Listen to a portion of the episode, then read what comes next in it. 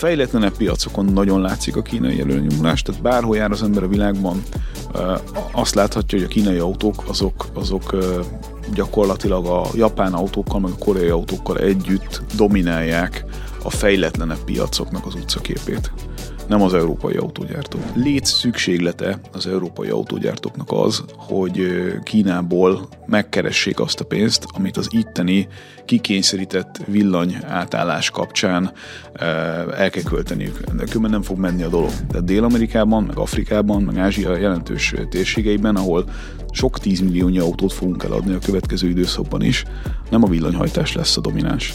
Ott viszont valakinek fejlesztenie kell a modern, belső keveset fogyasztó eh, motorokat. És ezt nem Európa fogja csinálni, ha így elzárja magát ideológiai alapon egy valamitől, amitől mindenki más meg nem zárja el magát.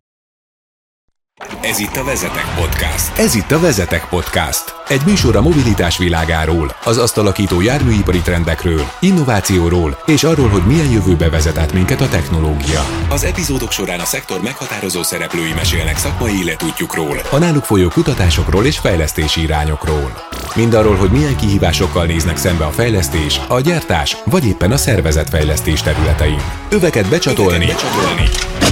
Indul a Vezetek Podcast. A mikrofon mögött a műsor házigazdái Kovács Balázs és Dian Gergely. AMS Group, a vezetek és a jövő autóiparának partnere. Mai vendégünk a Megújult Vezetek podcastben Várkonyi Gábor, autóipari szakértő, aki független szereplőként kendőzetlen őszintességgel beszél a járműipar globális trendjeiről. Gáborral körbejárjuk az európai járműgyártás helyzetét, elhelyezzük a globális térképen, és megnézzük, milyen jövő előtt áll. Várkonyi Gábor autopiaci szakértőt köszöntjük a Vezetek Podcast adásában. Sziasztok, köszönöm a meghívást. Köszönöm, hogy eljöttél hozzánk. Nagyon örülök, hogy sikerült veled egyeztetnünk ebbe a műsorba egy időpontot. Talán azt remélem tőle, hogy egy kicsit a PR púdertől mentesebben tudunk beszélgetni itt. Nyilván vannak olyan vendégeink, akik viszonylag kötöttek e tekintetben, és köti őket a politikai korrektség, és nagyon kíváncsi vagyok arra, hogy egyes járműipari trendekről te mit gondolsz személyesen. Hát szerencsé, hogy engem nem köt semmi ilyesmi, úgyhogy én arról beszélek, amiben hiszek. Oké, okay, kezdjük talán azzal, hogy nagyon sokat hallunk arról, hogy a kínai járműgyártás és maga a kínai járműipari piac az egy hatalmas, gigantikus piac, nagy előretörésben van. Egy kicsit segítenéne nekünk abban, hogy összevessük az észak-amerikai, európai piacot így a kínai piac jelenlegi méretével, hogy hol tartunk most. Nagyon egyszerűen, ökölszabályszerűen azt lehet mondani, hogy úgy kell gondolni erre a két már ismert és már szaturált piacra, az észak-amerikaira és az európaira, mint az a két piac, amely nagyjából együtt képvisel akkora méretet, mint amekkorát a kínai piac önmagában, tehát a belső kínai piac önmagában. A belső kínai piacnak is egyébként vannak nagyon érdekes sajátosságai, tehát hogy Kína nem egy egységes nagy piac. Kantonok között sem feltétlenül egyértelmű az átjárás, és a használt autópiac is egy teljesen szűz terület gyakorlatilag, eh, ami egy nagyon nagy növekedési potenciált jelent. Eh, az új autó az pedig eleve egy olyan eh, olyan méreteket öltő és olyan, olyan igényeket kielégítő valami, amiben még bőven van növekedési lehetőség, miközben az észak-amerikai és pláne az európai piac az nagyjából ezen a szinten fog mozogni a következő időszakban. Lesz valamilyen enyhe növekedés per stagnálás, de a kínai piac az egyértelműen fölfelé megy. És hogy jutottunk el idáig? Mik voltak azok a főbb lépések vagy kulcs lépések ebben a folyamatban, hogy Kína itt tart és ilyen jövő előtt áll? Hát ez egy, na ez egy nagyon hosszú műsornak a, a, a alapanyaga lehetne, amire Ezért kérdeztem, hogy a kulcslépésekre valahogy órákat el lehetne ezzel tölteni, igen.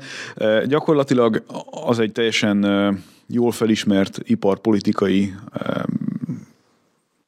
sajátosság, vagy, vagy, vagy érdek kínai szempontból nézve, hogy az autóipar is egy olyan területe legyen a kínai iparnak úgy eleve, amely versenyképes tud lenni világszinten, e, és amely egyébként jólétet tud majd biztosítani a, a kínai e, gazdaságon belül, hiszen autóipar nélkül nagyon nehéz elképzelni, hogy nagy jólét legyen. Nem véletlenül lépett erre az útra annak idején Japán, nem véletlenül lépett erre az útra annak idején Dél-Korea, nem véletlenül volt fontos az Egyesült Államoknak is, hogy akkor, amikor a legutóbbi pénzügyi válság környékén nagyjából a megszűnés szélére került az autóiparuk, akkor azért komoly kormányzati pénzekkel megtámogassák ezt, és nem véletlenül buzgáljuk a szemöldökünket akkor, amikor azt látjuk, hogy Európában olyan, mintha erről a kérdésről teljesen más véleményt formálnánk mára, de ez picit elkanyarodása az eredeti kérdésettől. Azt lehet nagy lépésekként összefoglalni, hogy valamikor a az 50-es évek, 60-as évek eleje felé kezdődött ott bármifajta csírája az autógyártásnak. Nyilván még teljesen nyugati szemmel értékelhetetlen minőségben és, és jellegben, de azért már akkor megjelent az, hogy legyen egy olyan automárka, amely a kínai állami tisztviselőknek a reprezentációját képes megoldani. És a kvázi liberalizációja a, a piacnak, ami alatt azt értem, hogy egyetlen szó volt arra, hogy beengedjenek bárki mást külföldről, az amikor így a 70-es, 80-as évek környékére tehető, amikor is ugye a, a Volkswagen elsőként, vagy elsők között látta meg abban a lehetőséget, hogy motorizálja a feltörekvőben lévő Kínát, hát amivel ugye gyakorlatilag 40 évig hatalmas kaszát csináltak, eszméletlen pénzeket kerestek ugye a nyugati autógyártók Kínában, csak hát mostanra ugye nyilván felnőtt egy olyan ö, autóipar ezen tudás mentén, amely nemhogy ott tart, hanem nagyon sok mindenben előrébb tart, mint a már ismert ö, autóipar, amennyiben a hajtást és a digitalizációt tesszük az elsődleges fokmérőjévé annak, hogy mit tekintünk az autóipar jövőjének. Erről egyébként lehet önmagában egy filozófiai vitát generálni, hogy mit tekintünk ilyen szempontból az autóipar mag értékeinek, én nem ezt, de a világ viszont ebbe az irányba megy, tehát önmagamat meghozótól azt kell mondanom, hogy, hogy ez lesz nyilvánvalóan, sőt ez ma már az a kulcskérdés, vagy azok a kulcskérdések, amik mentén el fog dőlni az, hogy egy autógyártó hosszú távon megmarad-e vagy sem. A hajtás kérdése itt különös szerepet tölt be, hogyha ezt az egész zöld mázat így lefejtjük arról, hogy villany vagy nem villany, akkor ennek egy egész egyszerű iparpolitikai előnye volt a kínaiak részéről, hiszen egy teljesen más pályára vitték át a játékot. Azzal, hogy ők akkumulátor technológiába fektettek nagyon-nagyon korán, és hajlandóak voltak ezt az egészet állami szinten addig finanszírozni, ameddig termőre nem fordul. Ezt egy, egy klasszikus piacgazdaságban állami ösztönzők nélkül egyszerűen nem lehetett volna megtenni, ami nem egy relativizálása annak, hogy miért tart számos nyugat-európai gyártó ott, ahol ebben a kérdésben, hanem egyszerűen egy kontextusa annak, hogy ha valamit erővel és rengeteg pénzzel eldöntenek, és ehhez még megteremtik az ideológiai mázat is, meg alapot is, akkor el lehet vinni az egész történetet egy olyan irányba, amely irány annak kedvező, aki ebbe először fektetett pénzt. Ez egész egyszerű biznisz kérdés, és hogy ez hosszú távon hogy fog működni, az, az egy nagyon, nagyon izgalmas ügy. Mert én egyszerre látom a hogy mondjam, a megpróbálok úgy fogalmazni, hogy ne legyen túl, túl erős, de azért, de azért kellően odafigyeljen mindenki. Szóval egyszerre félek is tőlük, meg egyszerre bizonyos kérdésekben nem is látom annyira félelmetesnek. Ez, ez, a, ez a két dolog, ez a két érzés, amikor a kínai autóipart nézem, akkor, akkor egyszerre váltakozik bennem. Méghozzá azért, mert vannak ügyek, amikben, amikben megdöbbentően bénák most is, és vannak ügyek, amikben meg megdöbbentően előrelátóak, és, és hatalmas pénzeket és akaratot tudnak megmozgatni annak érdekében, hogy abba az irányba menjenek a dolgok, ahogy most így fölvázoltam, ami számukra kedvező. De ennek az egész kínai autópiacnak így a, a konszolidációja, meg a gyártóknak a, a, konszolidációja, az tulajdonképpen így most zajlik a szemünk előtt. Tehát nem fog megmaradni az, hogy itt százával lesznek különböző márkák, és akkor nem tudom, meg kell jegyeznünk majd kismilliónyi olyan autógyártót, amiről még soha senki nem hallott, de már mindenki attól fél, hogy holnap után jönnek, és féláron elindul a kínai autók inváziója Európába. Ilyesmi nem lesz. Tehát ők sem tudnak csodát tenni, ők sem tudnak fele annyiért gyártani valamit, mint bárki más a világon. Vannak egyértelmű költségelőnyeik, ezeknek egy része ugyanakkor olyan jellegű költségelőny, amivel szerintem mi nem is akarunk versenyezni, hiszen a szociális hálót fenntartani, meg a zöld energiát természetesen előre segíteni, hát ezek drága dolgok, és kvázi nyugati vívmányok, amelyekkel, hogyha nem foglalkozik valaki, akkor ebből eleve fakad egy költségelőnye. Azért ezt, ezt érdemes kimondani. Másfelől meg, hogyha ha azt nézzük, hogy ugye eddig alapvetés volt, hogy bárki, aki ott akar bizniszelni, annak kell csinálni egy vegyes vállalatot. Nagyon sokan még mindig abban a hiszemben vannak, hogy ez a mai napig érvényben van ez a szabályozás, de nincs, tehát ezt egy pár éve eltörölték, pontosan azért, hogy azokat a kínai autógyártókat, akik kvázi mint egy ilyen kullancs rajta voltak egy nyugati autógyártón, és csak a, a védelmi pénzt adták, vagy a védelmi státuszt adták annak érdekében, hogy egy nyugati bizniszelni tudjon ott, de semmi egyebet, semmi értéket nem teremtettek kínai szempontból nézve, azokat így ebből a vérkeringésből így, így kipöcköljék. És ez egyébként szépen zajlott is, meg zajlik is. Tehát képzeljétek el azt a helyzetet, amikor van egy, egy iszonyatosan nagy piac, ahol neked szabad bejárásod van azért, mert van egy kínai partnered, az a kínai partner marha jól él ebből, de különösebben tényleg nem tesz hozzá semmit a sikeretek elérése érdekében, és egyszer csak azt mondják, hogy te megszabadulhatsz ettől a kínai partnertől. Hát az egy fellélegzés a nyugati cégnek, és elkezd még hatékonyabb lenni. Csak hogy ez fordítva is működött. Tehát, hogy azok a kínai partnerek viszont, akik meg serényen tevékenykedve eltanultak mindent, és még jobbá akarták tenni a dolgokat, mint amit láttak a nyugati partnerüktől, azok önállósították magukat, és elkezdték nagyon keményen challenge azokat a státuszkókat, amiket eddig láthattunk a kínai piacon. És ezekből a az első körön, az első kiválasztási körön átjutott cégekből jön most az árversennyel, ami a villanyautók területén van, egy újabb, hogy mondjam, kiválasztási processz így van. És a végén azt gondolom, hogy valami olyasmit fogunk megélni, hogy lesz globális szinten három-négy nagyobb olyan kínai vállalat, aki versenyképes tud lenni, hogy egymás között ez milyen megosztásként fog létrejönni, ki fogja megdolgozni a haladó, bocsánat, inkább úgy mondom, hogy ki fogja megdolgozni a már nagyon magas szinten lévő piacokat, ki az, aki a, a nagyon alacsony vásárlóerővel, de mégiscsak a mobilizáció vagy a mobilitás irányába ö, törekvő afrikai vagy szegényebb ázsiai országokat fogja megdolgozni az autóival.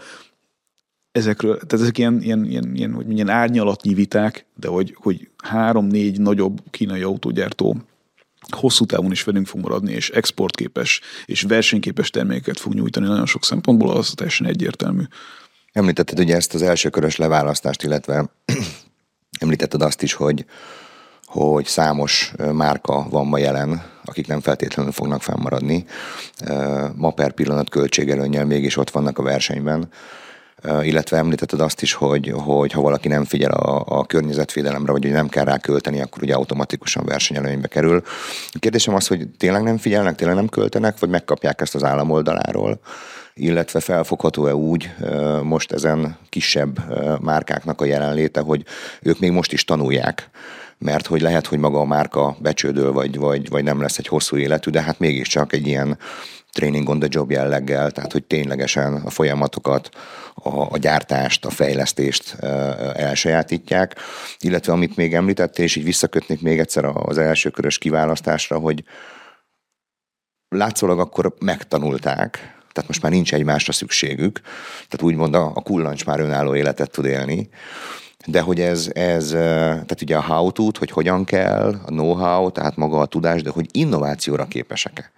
Engem ez érdekelne, mert hogy... Akkor mert... kezdjük ezzel, szerintem az egyik legnagyobb mítosz, hogy, hogy a kínaiak koppintanak. Koppintanak, persze, de ez nem kérdés, de hogy, de hogy nem innoválnak, az, az tehát érdemes megnézni, hogy milyen mennyiségű szabadalmat nyújtanak be világszinten kínai cégek, és kínai autóipari cégek is. Hát döbbenetes. És akkor itt még tegyünk hozzá még egy valamit, és aztán visszatérek a kérdésed első részére, nehogy, nehogy elfelejtsük, csak ez, ez fontos érteni, ugye, hogy a, az autóipar azért az egy alapvetően úgy működő történet volt eddig, és ebben is lesz változás, hogy maga a gyártó, maga az autóipar csúcstermék, az ugye az a, az a márka, az a gyártó, amely, amely ilyen rendszerintegrátor szinten összefogja ezt az egész eszméletlen bonyolult dolgot, amiben van sok tízezer alkatrész, van nagyon-nagyon sok beszállító, és van egy megosztás eh, innovációs szinten a márkák és a, és a top beszállítók között.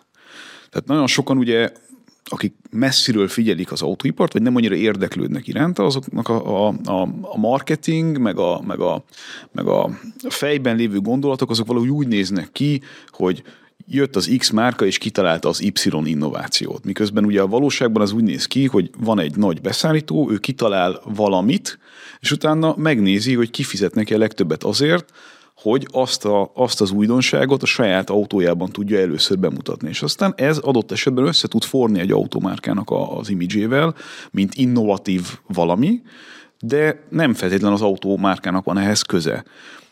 Hogy aztán ez a gyakorlatban hogyan működik, egyébként ezek között is vannak ugye különbségek, mert egy ázsiai gyártó teljesen másként bánik a beszállítóival, mint egy európai gyártó, egy ázsiai gyártó főleg mondjuk egy japán gyártó sokkal hamarabb integrálja ezeket a dolgokat egy külső beszállító által, és sokkal inkább összefonódott eh, ez a japán autóipar mondjuk egy, egy európaihoz képest, egy amerikaihoz képest, ahol ugye költség szempontból több mindent taposnak ki a, a, a beszállítókból, és jobban is eh, versenyeztetik egymással szemben ezeket a gyártókat, de ugye ez több hibához is vezethet adott esetben. Szóval amit ebből az egészből ki akartam volna hozni.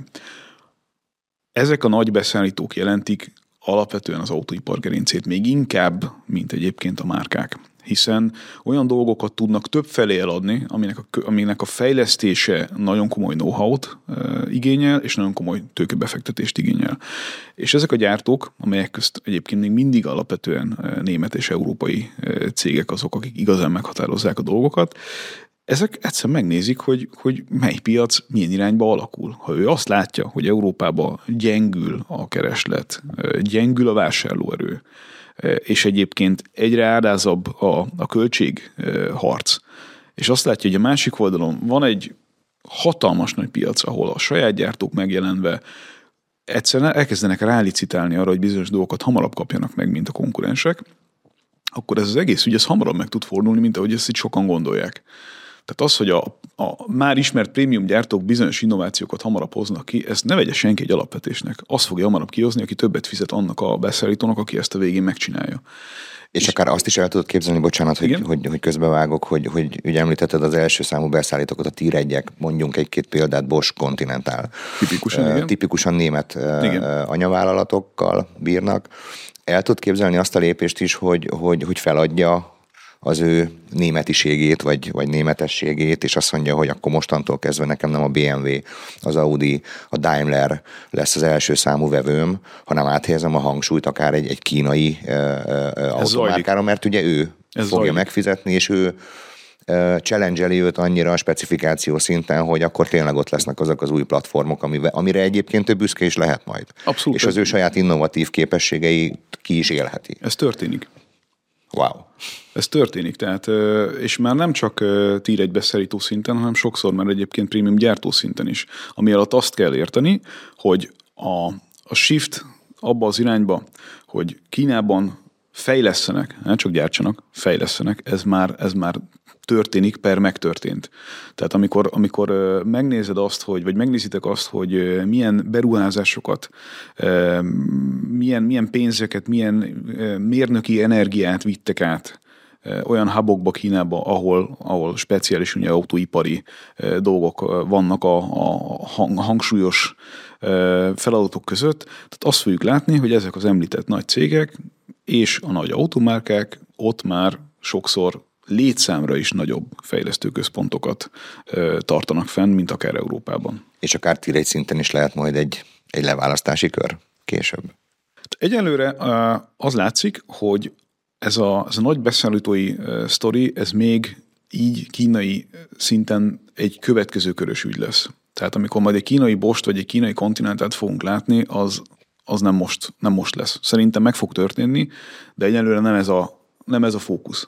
Az első hullám az arról szól, hogy A. legyen tömegképes, megfizethető, exportképes cikkük, ez már van. Még nem özönlötte el mondjuk a fejlettebb piacokat, de dolgoznak rajta.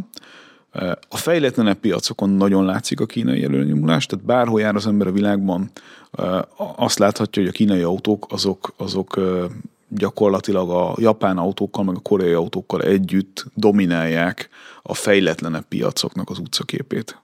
Nem az európai autógyártók. Tehát, hogyha mondjuk Afrikának fejlettebb helyén jár az ember, afrikai szinthez képest fejlettebb helyein, és most ne, ne Dél-Afrikát, meg, ami tényleg egy gazdag ország Afrikához képest, de egyéb ö, helyeket ott ugye azt látjuk, hogy miközben ugye a nyersanyag és az egyéb ügyek miatt ott vannak a kínaiak, ott vannak a kínai autók is már. És ugyanez igaz ugye az egész ASEAN térségre, ami önmagában egy nagyobb gazdasági erőt képviselő térség, mint mondjuk az EU vagy az Egyesült Államok.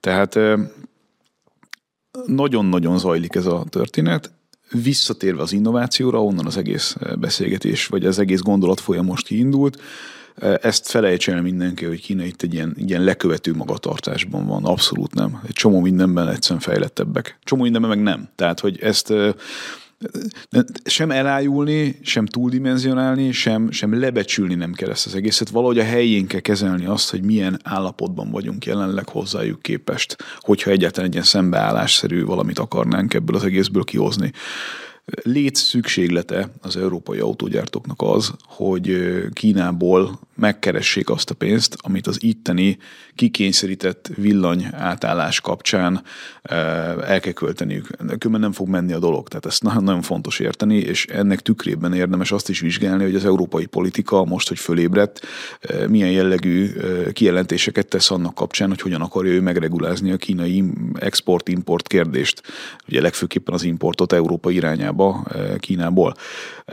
Ez, vagy hát attól függ, honnan nézzük, ugye mindig a kérdés, de a, a, ha, ha itt mi összeakasztjuk a bajszunkat Kínával, és azt mondjuk, hogy Kína elől elzárjuk ezt a piacot, akkor az nekünk sokkal jobban fog fájni, mint fordítva. Tehát annak akkor van egy direkt, sőt, Azonnal egy direkt hatása. és egy indirekt visszahatás Igen. is gyakorlat. Tehát akkor ez azt is jelenti, hogy ez, ez, egy, ez, egy, ez elindult ez a folyamat, és ez gyakorlatilag nem visszafordítható.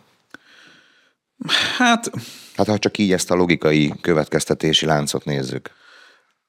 Azt gondolom, hogy fölnő egy új és nagyon erős konkurens a világ autópiacán.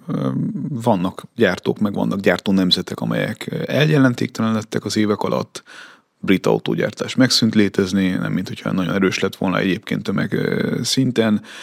Az olasz autóipar az hát árnyéka önmagának, tehát ahhoz képest, hogy néhány évtizeddel ezelőtt, vagy egy emberöltővel ezelőtt gyakorlatilag ők mobilizálták Európára ehhez képest ma már nem játszanak lényegi szerepet.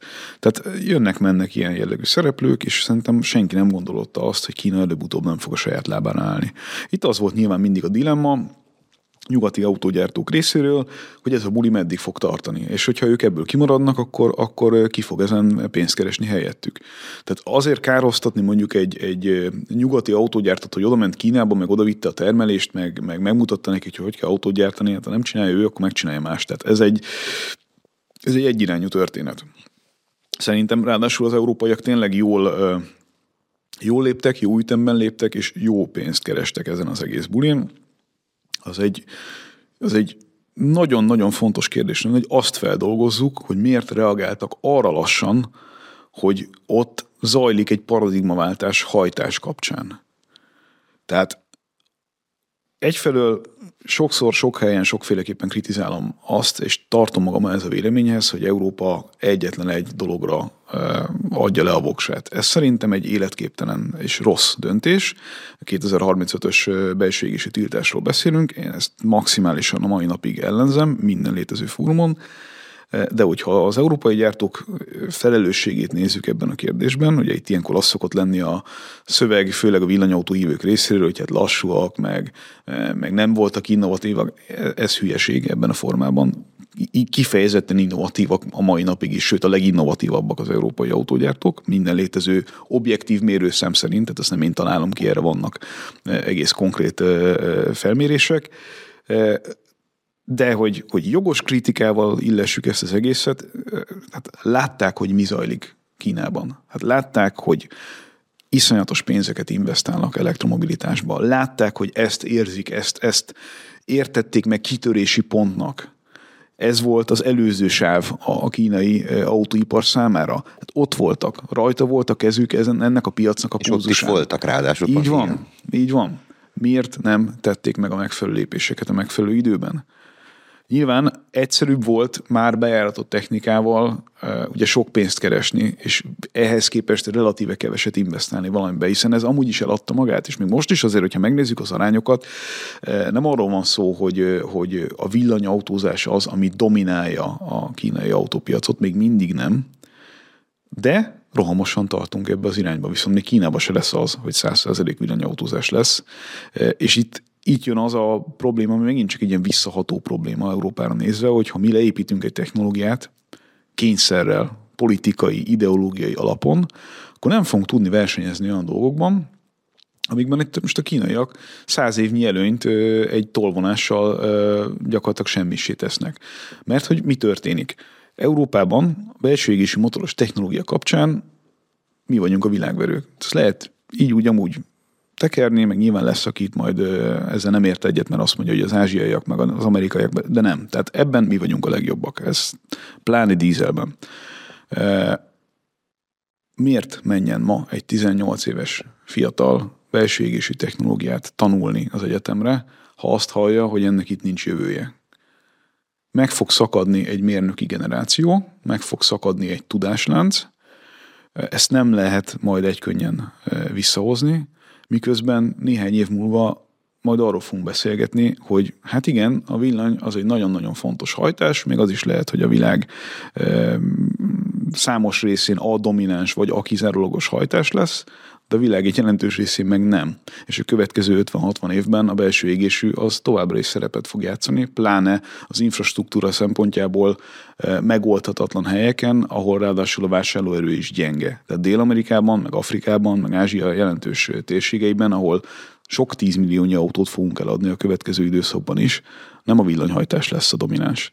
Ott viszont valakinek fejlesztenie kell a modern, belső égésű, keveset fogyasztó motorokat. És ezt nem Európa fogja csinálni, ha így elzárja magát ideológiai alapon egy valamitől, amitől mindenki más meg nem zárja el magát. Tehát ez, ez szerintem egy hibás döntés, amit talán még nem késő meg, megmásítani, de ha még két-három-négy évig így megyünk tovább, akkor már mindegy lesz. Akkor már végig fogjuk vinni ezt az ügyet így. Pont ezt szerettem volna kérdezni, Gábor, hogy Ugye megszületett ez a döntés, hogy átállunk teljesen az elektromos hajtásláncra, és, és ennek apropóján úgy vettem észre, hogy a járműgyártók pedig hoztak saját döntéseket, ugye, hogy a belső égési motoroknak a fejlesztését leállítják, illetve hogy ők viszonylag rövidebb idő alatt tervezik befejezni a gyártását is ezeknek a belső égési motoroknak, hogy szerinted most mi lenne az a legszükségesebb intézkedés, ami, és nem akarom kihegyezni a hajtásláncra, de milyen intézkedések lennének szükségesek Európa részéről ahhoz, hogy ezt a kínai versenyt valahogy valahogy el tudjuk kezdeni állni. Én úgy vettem ki abból, amit elmeséltél nekünk, hogy egyfelől az, hogy itt tartunk, ebben benne vannak a járműgyártók, illetve európai járműipar az ő, ő hibás döntéseikkel, de ugyanúgy benne vannak az európai döntéshozók is. Talán ez a két főszereplő volt az, ami, akik, akiknek köszönhetjük a jelenlegi helyzetet. Szerinted ezeknek a szereplőknek mi lenne a, a helyes irány ahhoz, hogy hosszabb távon is meg tudjuk őrizni a szerepünket, illetve hogy ezt a fajta előre nyomulását a kínaiaknak tudjuk valamilyen módon mi is akkor visszachallengelni, mint ahogy annak idején, illetve most is a kínaiak bennünket challenge olyan, mintha egy kicsit eh, reaktívá vált volna az európai járműgyártás, illetve a járműipar, hogy hogy tudjuk visszavenni a kezdeményező szerepet. Tök jó ötlet volt a kínaiak részéről, hogy gyakorlatilag a társasjátéknak a, a alapmezőit megváltoztatták, azt mondták, hogy amiben eddig te jó voltál, az most nem abban játszunk, nem abban versenyzünk. Valami, lehet-e valami a, a mi kezünkben itt Európában? Nagyon sok nagyon sok gondolat jutott eszembe, miközben kifejtetted a kérdésedet, mert nagyon sok szerteágazó kérdéskört kéne itt egymás után kiboncolni. Egy, egy gyors ilyen, ilyen oldalvágás, aztán megpróbálok erre visszatérni, illetve valahogy ebből visszafejteni a dolgot.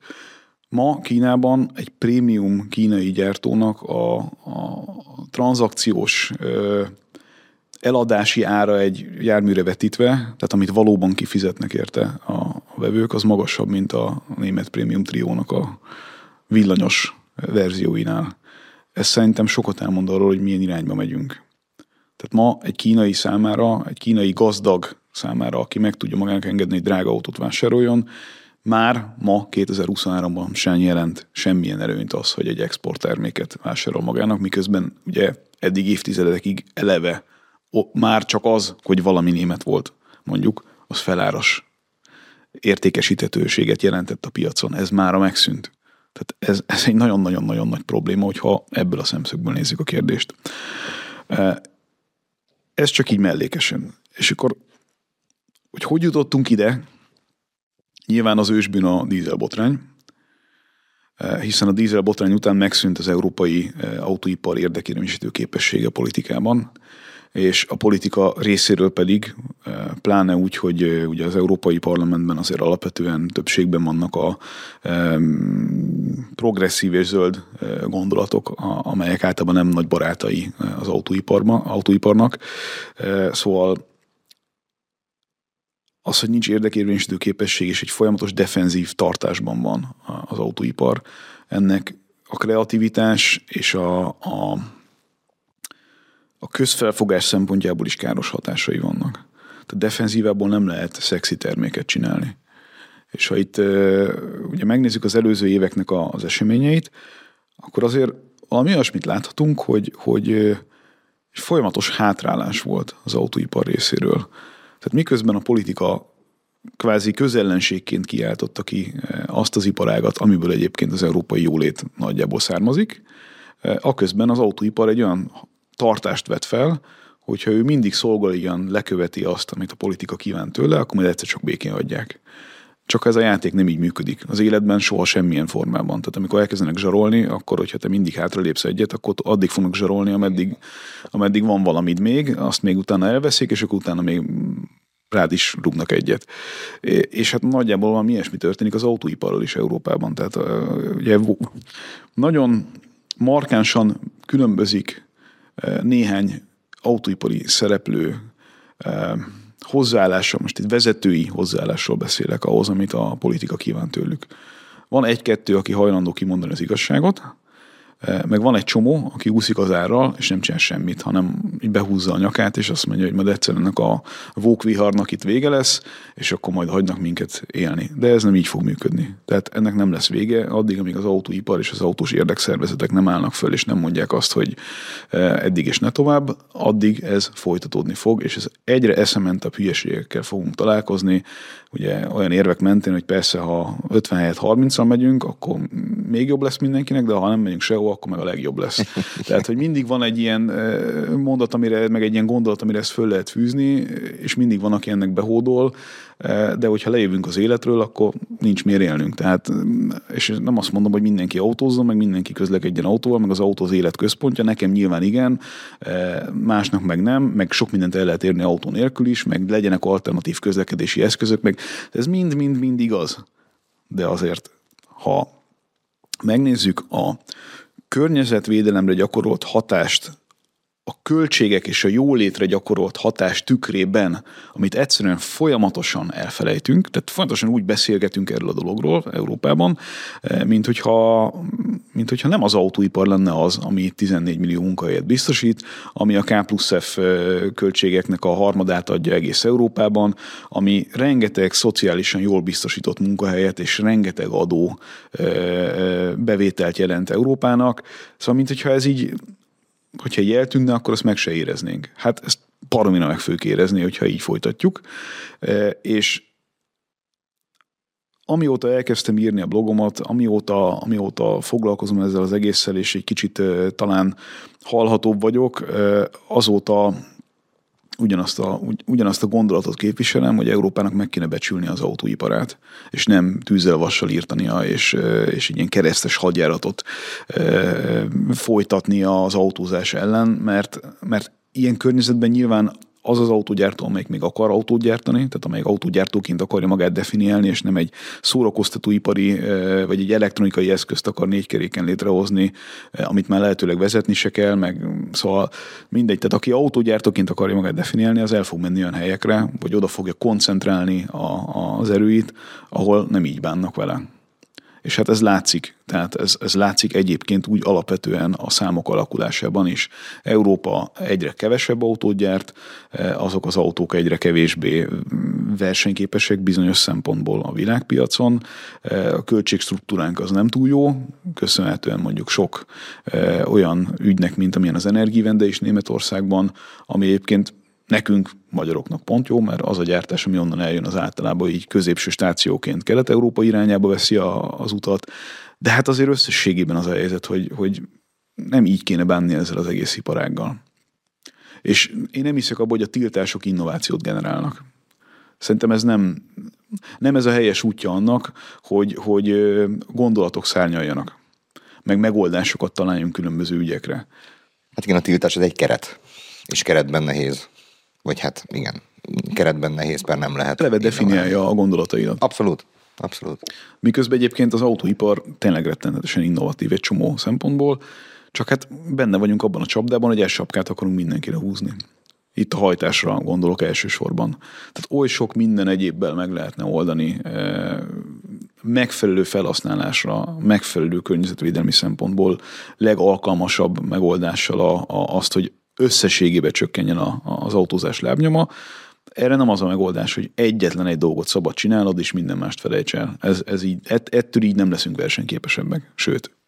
Említetted, hogy ugye nem abban az összefüggésben beszélgetünk Európában az egész iparról, mint amit most ugye felvázolt, de ugye jól lét. Hát vajon miért? Mert hogy arra azért nehéz lenne azt mondani, hogy persze ezt a színfoltot most töröljük le a palettáról, és akkor Említetted a számokat, említetted a közvetlen, közvetett hatásait. Hát azért nem beszélünk róla valószínűleg, mert arra aztán, ha felteszük a kérdést, hogy oké, okay, értem, de hogy ezt valaki végig gondolta, hát erre nem nagyon tudnának mit mondani.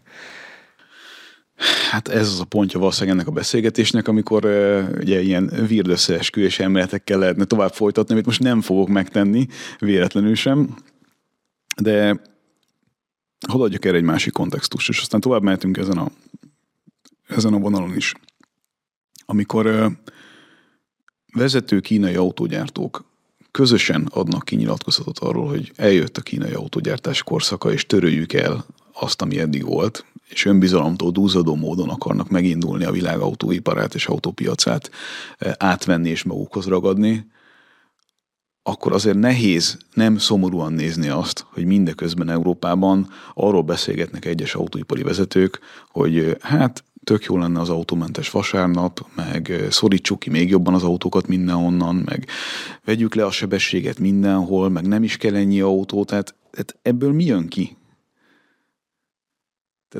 Kérdezem, tehát hogy egy, amikor ez a két dolog áll ennyire markánsan egymással szemben, hogy az egyik önbizalomtól duzzadva, kirakatban, igen. meg akar indulni, és azt akarja mondani, hogy már pedig én most itt fogok mindenkit, és, és, és megváltoztatom az eddigi erőviszonyokat, a másik meg épp, hogy csak elnézést nem kér azért, mert ő még autókat gyárt, hát akkor ennek ez lesz a vége. Tehát szerintem ez nem olyan nagyon, nem olyan nagyon bonyolult. Oké, okay, akkor itt a nagy, nagy nemzetközi kitekintés után szerintem egy kicsit hajózzunk Magyarország vizeire, már amennyiben vannak, és ha már víz, akkor akkumulátorgyártás. hol a helyünk ebben az egész globális járműiparban. Hallani azt, hogy hogy nagyon sok fejlesztő kapacitás van jelenleg is Magyarországon, illetve vagy érkezik is még talán ide. Van is szándék arra, hogy ilyen érkezzen ide. Kicsit nézzük át, hogy Magyarország Európán belül hogy néz ki, mit, ad, mit adunk hozzá ehhez a közös járműiparhoz, illetve hát, hogy milyen előnyeink vannak adott esetben másokhoz képest itt Magyarországon. Ja, van az a narratíva arra, hogy mi itt egy ilyen összeszerelő üzem vagyunk, meg nem történik semmi lényeges, meg innen kiviszik a pénzt a nyugati autógyártók, meg ez az összes ilyen, ilyen ilyen mítosz, amit ezer és egyszer megcáfoltak már, és hogyha minimális szinten valaki akar ezzel foglalkozni, akkor megtalálja megfelelő forrásokat azonnal arra, hogy ezek miért cáfolható ügyek. Egyfelől Magyarországon komoly fejlesztési kapacitások vannak. Akár ilyen tír egyes beszállítókat nézünk, akár konkrét autógyártóknak a, a lépéseit nézzük. Nem egy, nem két autógyárunk van, ahol a, tényleg a hengerelt acélból, vagy alumíniumból, vagy bármiből a végtermék előáll, tehát nem volt ilyenünk a rendszerváltás után, hogy mindent idehoztak, itt csak összeraktuk, és utána innen elvitték. Volt ilyen, de baromi nem itt tartunk. Önvezetéssel kapcsolatos szoftverek tekintetében olyan bázisunk van, meg olyan, olyan infrastruktúránk van, ami nem sok helyen van a világon. Tehát a nagy technológiai trendek azok mind megtalálhatók Magyarországon fejlesztési szinten is az autóiparban. De mondjuk közvetlen szomszédainkkal összehasonlítva messze nem vagyunk annyira függőek gazdasági szinten mondjuk az autóiparunktól, amennyire mondjuk Szlovákia például. Messze nem. Sokkal diversifikáltabb a gazdaságunk eh, annál, mint hogy az autóipar legyen mindennek a gerince, de egy nagyon-nagyon-nagyon fontos eh, kontribútora annak, hogy Magyarország eh, gazdaságilag jól álljon. Ezért is fontos az, hogy mindent megtegyünk annak érdekében, hogy az autóipar itt jól érezze magát, és jelenleg azt kell mondani, hogy a trendek tényleg úgy néznek ki, hogy Nyugat-Európából költözik el a gyártás, és mi itt a, a cseh, a lengyel, a szlovák és adott esetben a román ö, gazdaságokkal vívunk egy versenyt annak érdekében, hogy ezek hova fognak költözni a következő 15-20 évre. Ennél messzebbre meg úgy lát senki előre.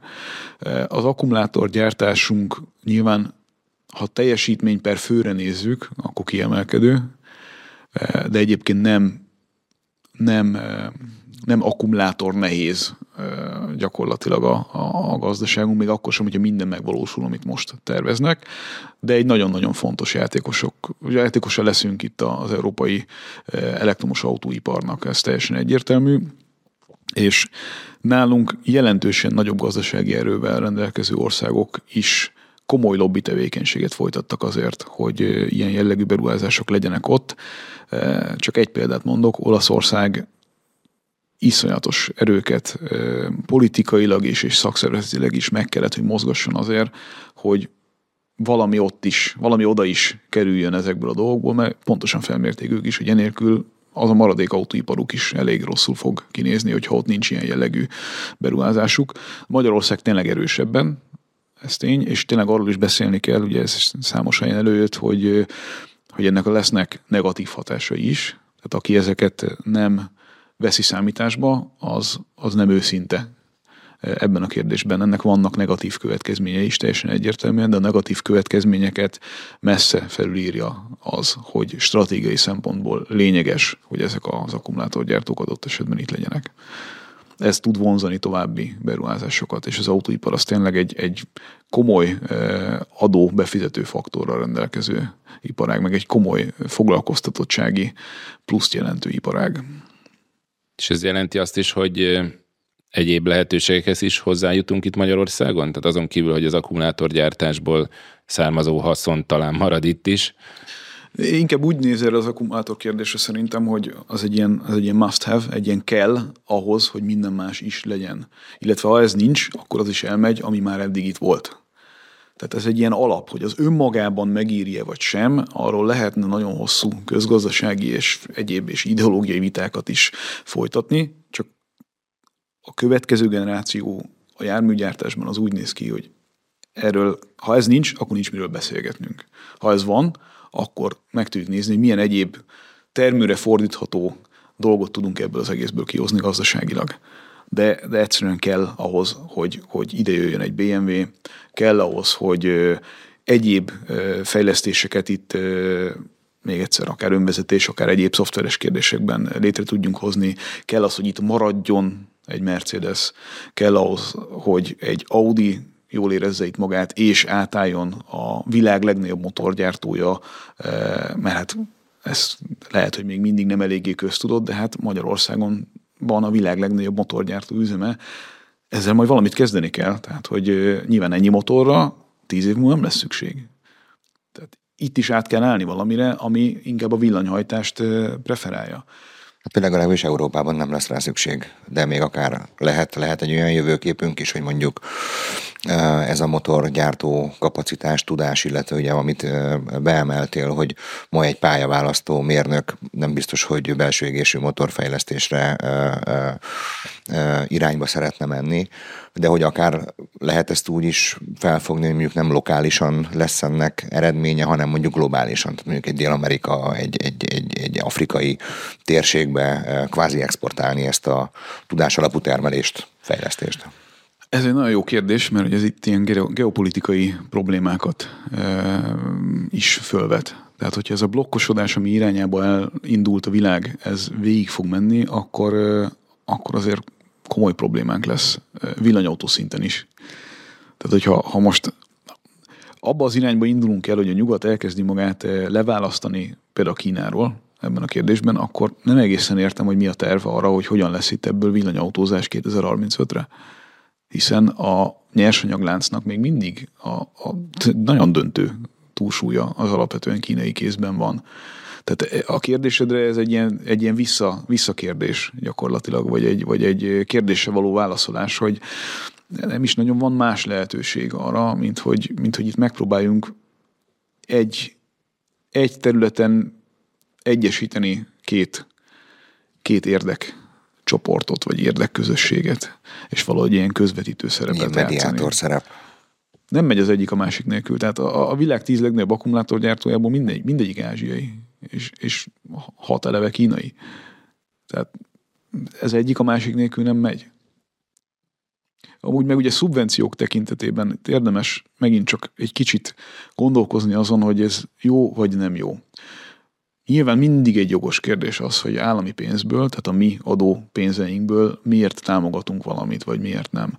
Csak hadd adjak ehhez egy kontextust. Ahhoz, hogy Németországban csípgyártás legyen most, nem német csípgyártás, ugye, ahhoz 10 milliárd eurót költöttek el a németek adópénzből. Eszméletlen pénz.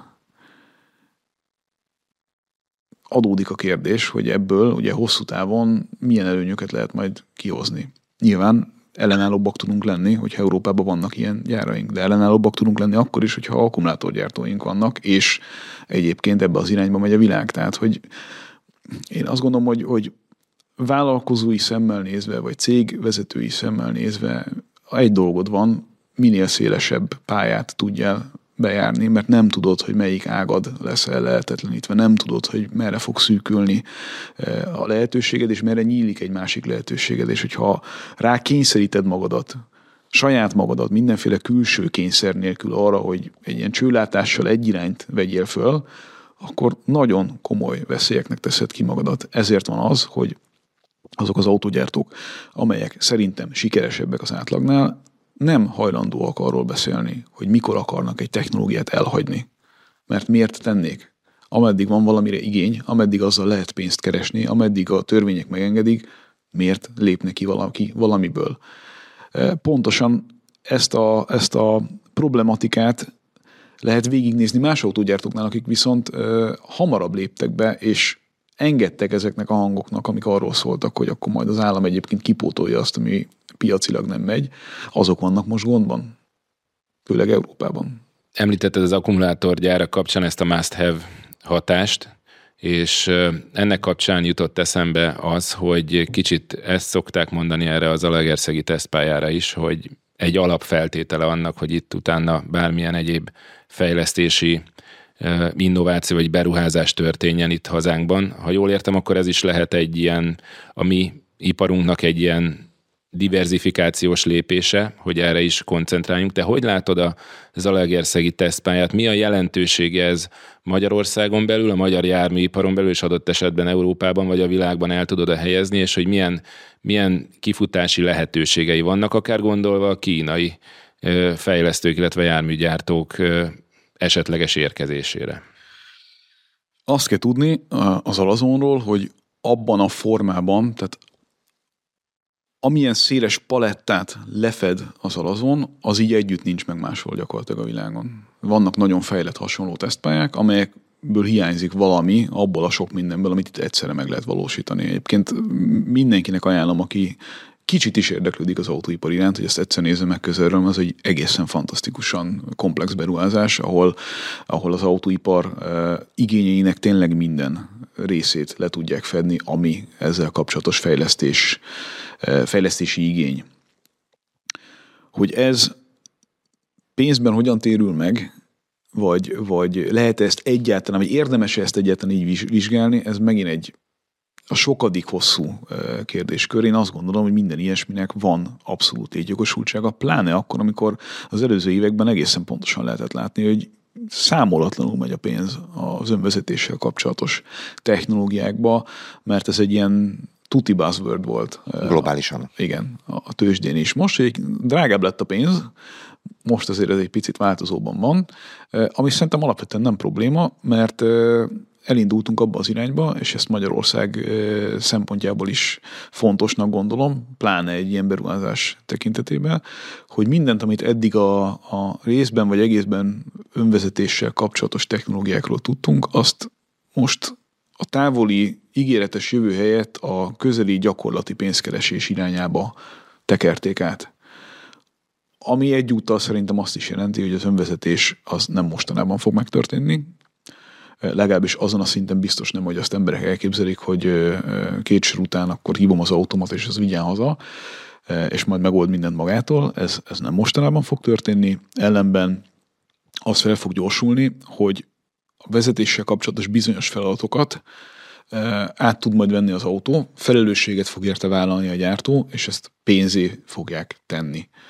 Ugye van a, az állítólagos nagy innovátora ennek az iparágnak, és vannak a gyakorlati valós innovátorok, és ez alatt azt akarom mondani, vagy azt akarom érteni, hogy level 3 szinten, ami már egy viszonylag magas vezetés, vagy egy vezet, bocsánat, egy magas vezetés támogató szintet képviselő dolog, e, most már több hagyományosnak mondott autógyártó van, aki vállalja a felelősséget azért, amit az autó csinál, baleset esetén is.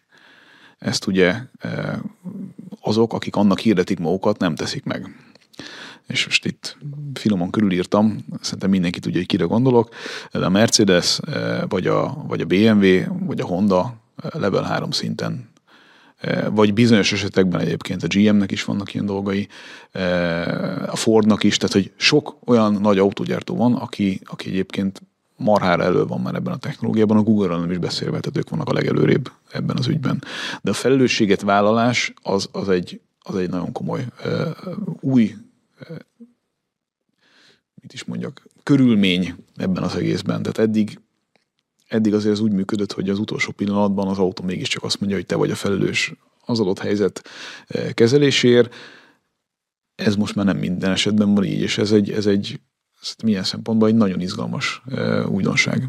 Konkrétan te milyen lehetőséget látsz az alazonban magyar járműipar számára, akár a felsőoktatási képzés számára? Milyen potenciál van ebben? Mi az, amit nekünk itt ezzel kapcsolatosan jól kell csinálnunk, hogy, hogy meghozza, ha nem is anyagilag a beruházás megtérülését, de nagyon sok más területen meghozza. De anyagilag is. Hát most pont egy pár hete volt nálam adásban az a, az a magyar cég, aki jármű kommunikációval világszinten komoly beszállítóvá nőtte ki magát.